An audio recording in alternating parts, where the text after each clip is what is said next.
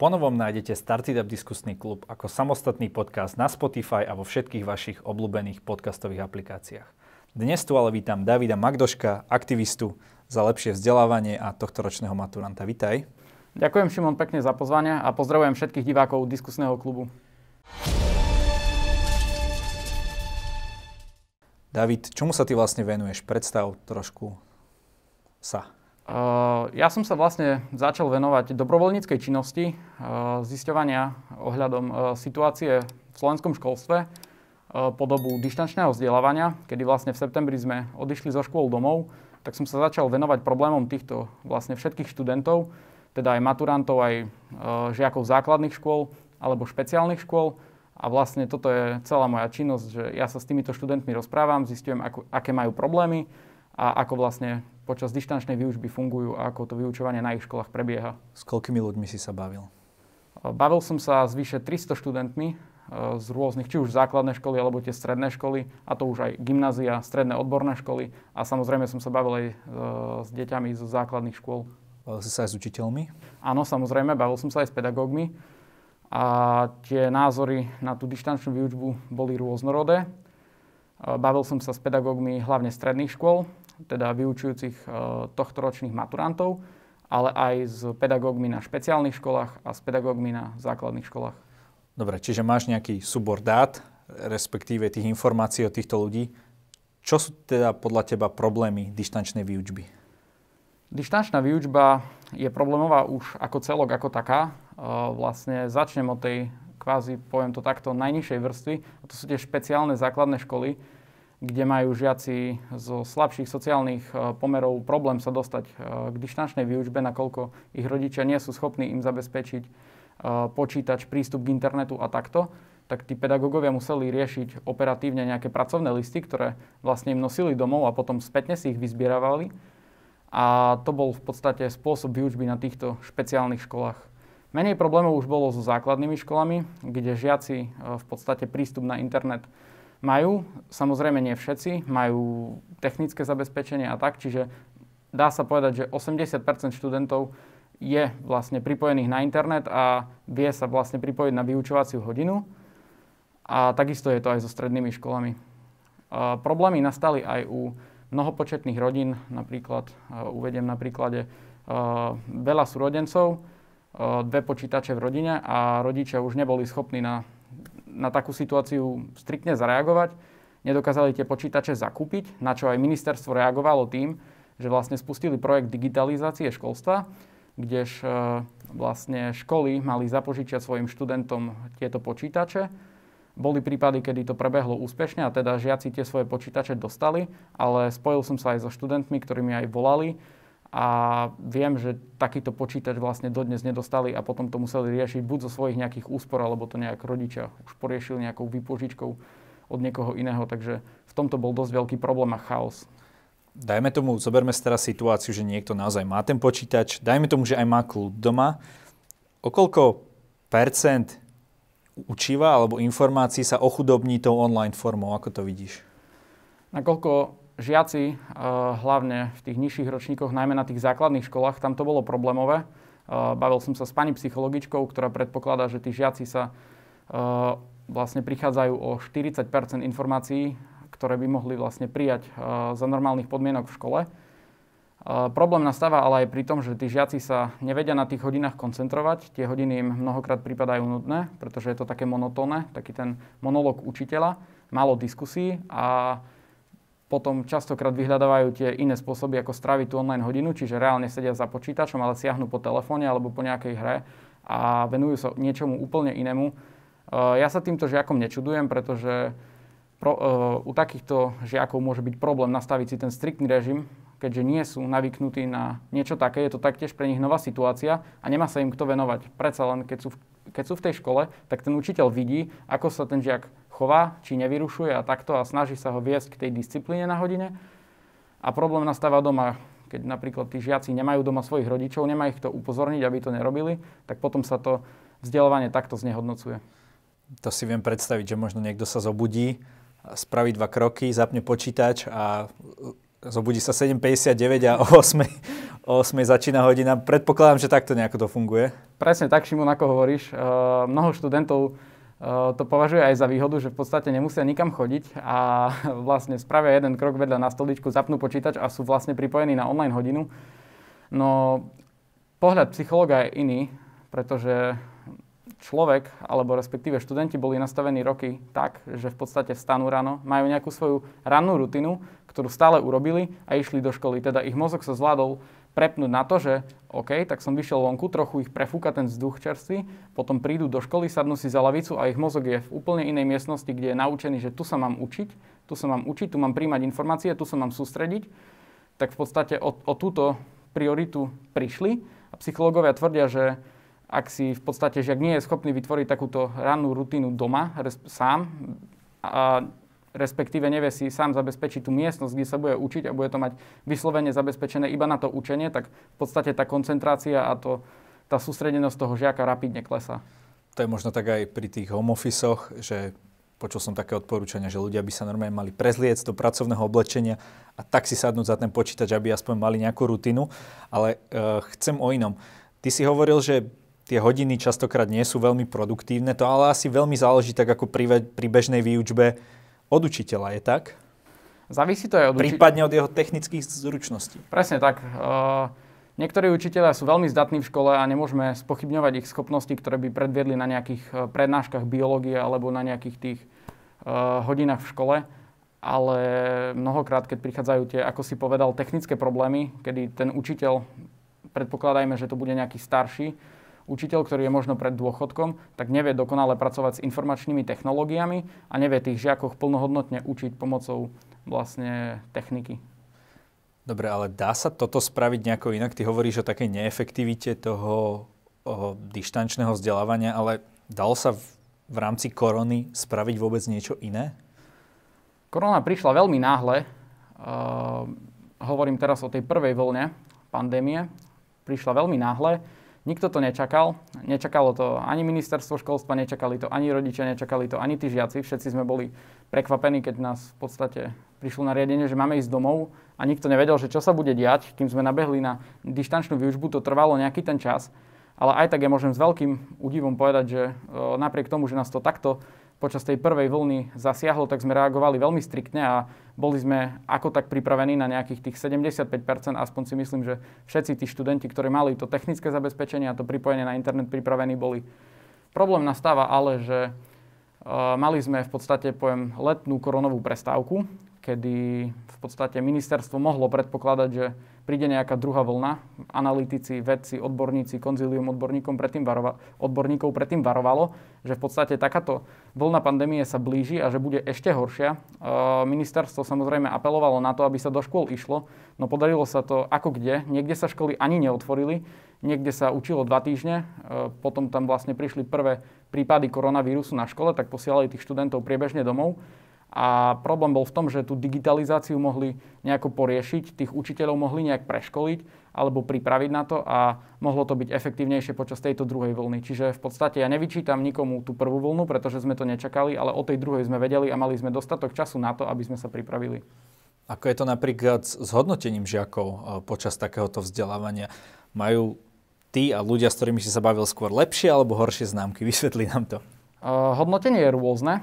Uh, Každý pedagóg vlastne poňal túto situáciu inak. Niektorí dávajú žiakom tvorivé úlohy, nejaké prezentácie alebo referáty, na, ktorých, na základe ktorých ich hodnotia.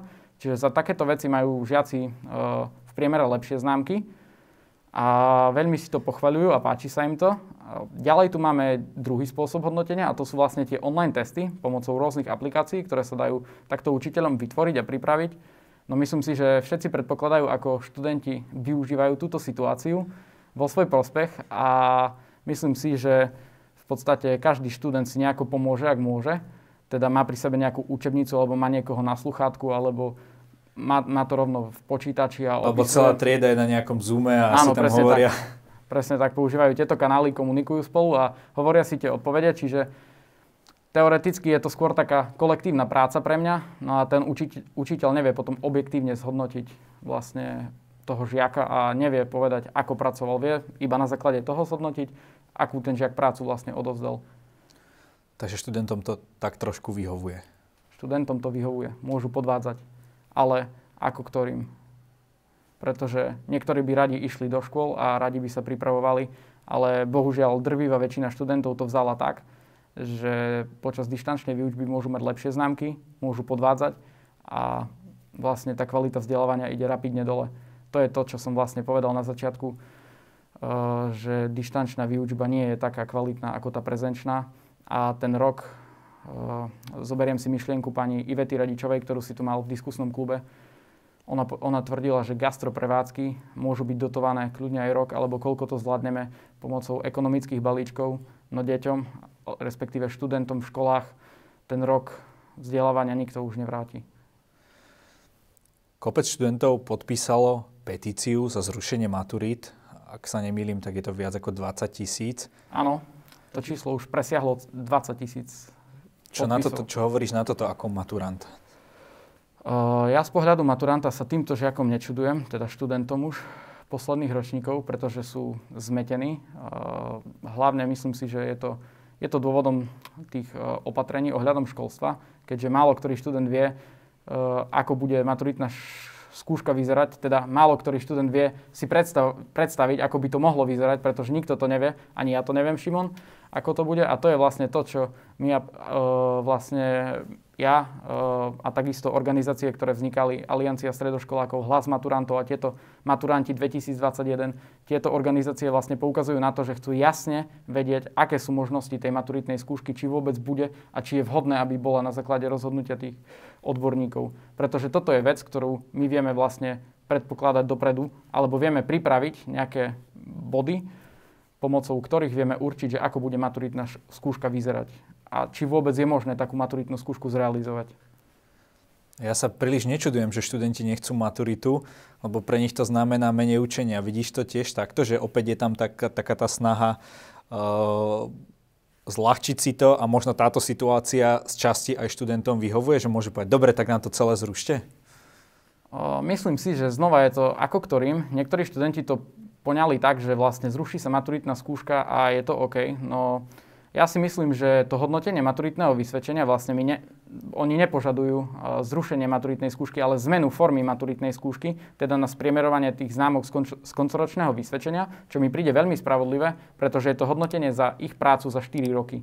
To znamená, že vlastne tá známka, ktorú oni tam budú mať, tak si, dajme tomu, zaslúžili.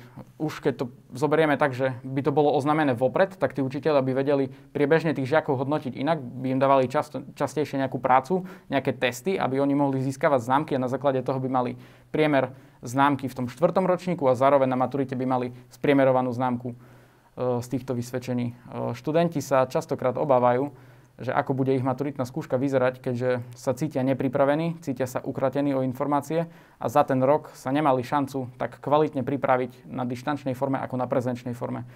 Čiže z môjho pohľadu ja môžem povedať, že sa študentom e, posledných ročníkov vôbec nečudujem, že takúto petíciu vôbec podpísali. A je to už cez dvadsať tisíc, čiže je to veľké číslo maturantov, je nespokojných s tým, ako to v školstve momentálne vyzerá. Takže hovorí, že nie je len o to, že si to chcete v úvodzovkách uľahčiť, ale ide o to, že žiadate nejaké jasné, konkrétne informácie, ktoré budú platiť a ktoré sa nebudú meniť stále. Čo žiadame my všetci vlastne počas tejto pandémie od našej vlády? Tak. Od vlády už obdržiavame dlhšiu dobu neisté, nepresné informácie, chaotické opatrenia. Myslím si, že veľa ľudí má v tom chaos. Ja takisto to musím sledovať každé ráno, či sa náhodou niečo nezmenilo, či mi netreba náhodou test každý deň, alebo ako to je, takže myslím si, že tie opatrenia sa menia zo dňa na deň a to ja sa v podstate, sa, samotná pandémia je nevyspytateľná, ale otázka maturitnej skúšky je niečo, čo sa vlastne blíži, je to skoro o tri mesiace, takže a vlastne písomná časť tej internej formy je už o dva mesiace v apríli, čiže blíži sa to a je to niečo, čo by sme vedeli nejako predikovať na nejaké možnosti, že ak, bude, ak budú čísla takéto, tak to bude vyzerať takto, ak budú čísla takéto, tak to zrušíme úplne a dáme ten priemer, alebo žiaci to chcú vedieť proste dopredu, ako bude táto maturita vyzerať. A mno, mnoho z nich požaduje zrušenie tej maturitnej skúšky, teda tej internej časti a požadujú spriemerované známky tak, ako to bolo minulého roku. Mňa by zaujímalo, keď si to dáme na takú nejakú časovú os, možno od septembra, keď začal uh, ten školský rok, ako sa menili tie informácie, aké si to mali? Vieš to takto nám nejako zosumarizovať? No, informácie boli rôzne. Uh, kedy, minister... sa, kedy sa čo uh-huh. menilo? Pán minister nás stále ubezpečoval s tým, že my už do tých škôl naozaj pôjdeme. Neviem, či si pamätáš... Uh, ja si pamätáš, to sa otváralo... dvadsať Áno. To už toľkokrát, že už každý, som tomu ani... Ne, ne... Každý týždeň nový termín. Presne takýto chaos to bol. Ja som to skúšal, ešte včera som pozeral, že koľkokrát sa to menilo, tak asi šesť alebo sedem termínov na návrat do škôl dali tým pedagógom. A smutné bolo, že práve tí pedagógovia sa na toho ministra spoliehali a brali to, brali to vlastne v úvahu, že, že sa vrátime do tých škôl a budú nás môcť vyučovať prezenčne. Učitelia nám v podstate tým svojim žiakom aj hovorili, že teraz si urobíme ešte toto počas dištančnej výučby, pretože toto dokážeme urobiť, ale a niektoré veci si vlastne podsúvali na tú prezenčnú formu, presúvali. A vlastne tam vznikal ten problém, že tí učitelia s tým veľmi počítali a prvý termín návratu do škôl bol niekedy v októbri a potom to bolo dvadsiateho siedmeho novembra a takto sa to posúvalo, že vlastne bol aj ten lockdown a tak ako sa to posúvalo, tak tak mali byť aj tie návraty do škôl. Potom to bol, tuším, decembrový týždeň pred prázdninami, kedy sa znovu mali vrátiť, potom to malo byť po prázdninách v januári, potom to mal byť koniec januára a nakoniec ani toho prvého februára sa vlastne tie školy neotvorili a ôsmeho februára vlastne ministerstvo nariadilo otvoriť niektoré školy, teda nariadilo. Otvorili sa iba niektoré školy, teda základné školy, jeden až štyri, teda prvý stupeň a niektoré e, končiace ročníky. Aj to si musíme zobrať e, regionálne, pretože nie vo všetkých regiónoch, nie vo všetkých krajoch sa školy otvorili, teda stále niektorí maturanti sú doma, aj niektorí na základných školách sú stále doma. Takže nebolo to v podstate nariadenie, ale samosprávne kraje rozhodli inak a rozhodli, že pandemická situácia ešte nedovoluje otvoriť školy. Minister hovoril, že pokiaľ, tuším, niekoľko mesiacov pred maturitou nepôjdete do školy, že maturity sa zrušia. Koľko to bolo, dva mesiace? Hovoril dva až tri mesiace. Hovoril to, tuším, na telo pána Kovačiča. A to už, ale tá písomná forma bude čo onedlho? Takže to by áno, platilo, tak, že... že v podstate do datumu tej uh, písomnej formy, tej internej časti. A to už v podstate je ten termín. A to, to sa zdá tým maturantom to chaotické, že oni nám to povedia deň predtým, ako vlastne... ako sa majú teraz tí maturanti pripravovať, pretože oni ani nevedia, či bude tá maturitná skúška, nevedia, ako bude, kedy bude, či sa budú posúvať nejaké termíny, či, či vôbec sú také možnosti, pretože ministerstvo o nich otvorene nehovorí, čiže sú častokrát zmetení. Povedz mi, ako funguje komunikácia možno týchto iniciatív, ktoré si vymenoval, ktoré zastrešujú teda viacerých študentov a ministerstva, prípadne ministra? Uh, ministerstvo sa snažilo spočiatku komunikovať s týmito organizáciami, reagovalo na ich, v podstate na, fungujú aj na Instagrame tieto organizácie, kde si dávali stories. Maturanti potom, celý maturitný ročník to zdieľal, označoval ministra, čiže jemu to muselo dosť vyskakovať a takto sa ho snažili trošku otravovať s tým, ale beriem to v dobrom, pretože tí maturanti, oni iba chceli vedieť odpoveď, že ako tie maturity budú vyzerať a oni videli v tomto spôsob, čo už v podstate v dnešnej dobe nahradili tie petície. Spočiatku to bolo iba taký instagramový nável na ministra, že odpovedzte nám prosím.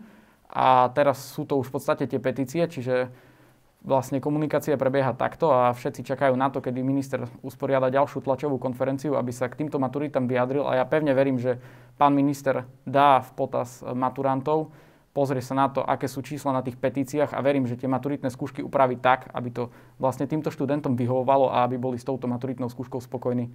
Takže v poslednej dobe hovoríš, že tá komunikácia skoro prebieha jedným smerom. Že vy sa pýtate, vy žiadate, ale nedostáva sa vám odpovedí, je tak?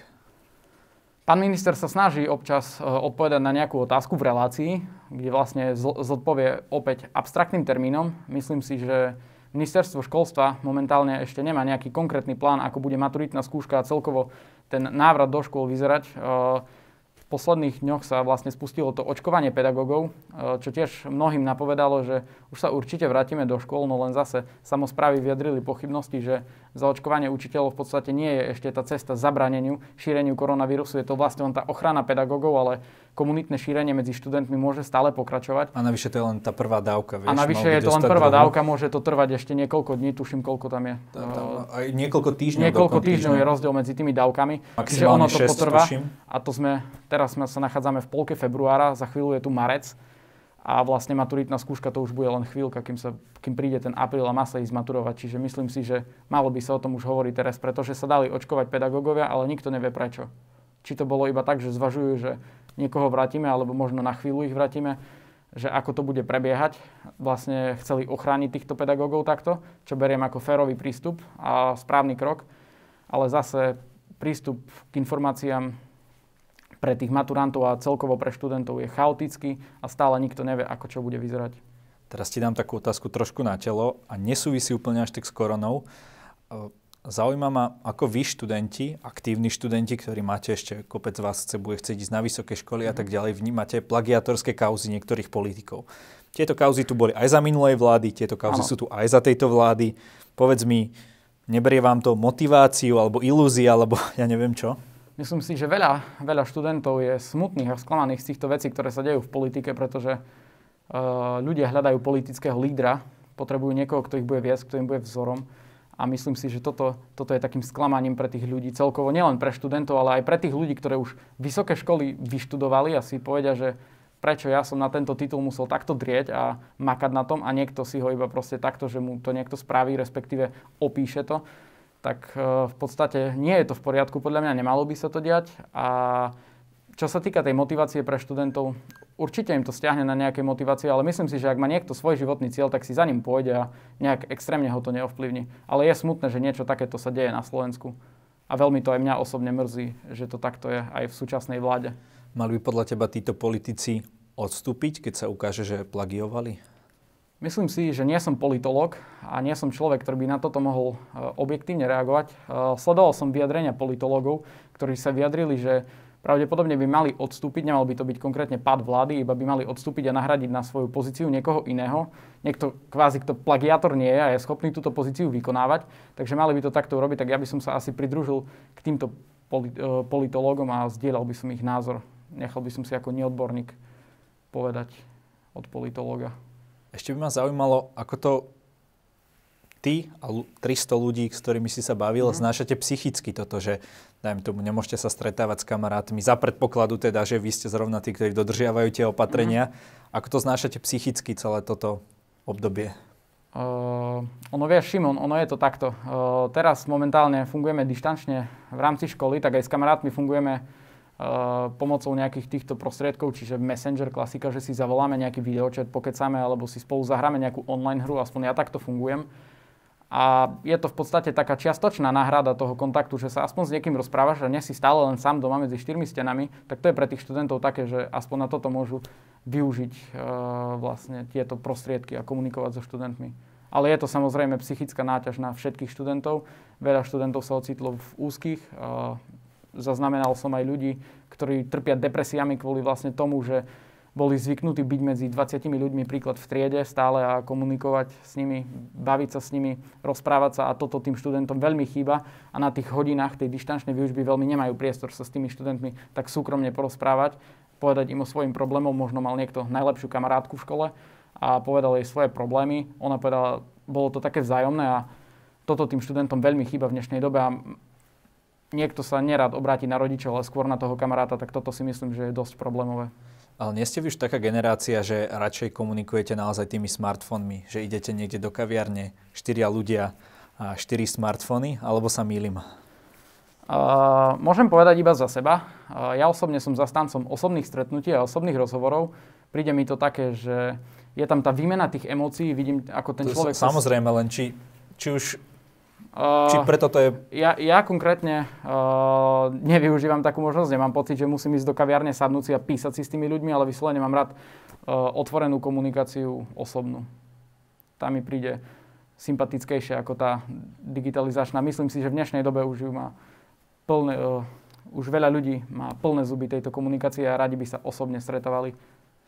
Vážia si podľa teba vďaka tejto pandémii a tej situácii, čo to v školstve spôsobilo, študenti školu a vzdelávanie viac ako predtým? Ja si myslím, že veľa, veľa študentov si hlavne uvedomilo, čo to vzdelávanie pre nich znamená a teda vzdelávanie v škole, že okoľko vlastne boli ukratení, okoľko momentov, okoľko zážitkov vlastne študenti prišli o mnohé zájazdy, lyžiarske, plavecké zájazdy, o exkurzie, mnohí neboli nemali možnosť ako, svoj, ako ich starší spolužiaci sa niekam dostať cez nejaký Erasmus a zbierať nejaké zážitky zo škôl alebo aj nejaké na základných školách, nejaké škole v, školy v prírode a takto, že o toto boli veľmi ukratení. Takže si myslím, že teraz si asi všetci uvedomili, že čo nám tá škola dávala. David, každý u nás na záver v diskusnom klube môže čokoľvek odkázať našim divákom. Nech sa páči. Ja by som len odkázal, aby sme ešte vydržali, aby sme to spoločne nejako zvládli dobojovať do, do úspešného konca. Pevne verím, že očkovanie je cesta a pandémia sa postupne utráti. Len tomu dajme ešte trochu času a pánovi ministrovi školstva by som odkázal, aby trošku e, vlastne komunikoval viacej s tými študentmi a viac sa obrácal aj na ich názory, pretože vlastne to je to kľúčové, aby sme to spolu vyriešili správne. Tak ja dúfam, že čoskoro tie informácie dostanete. Ďakujem, že si tu u nás bol. Dúfam a ja. Ďakujem za rozhovor.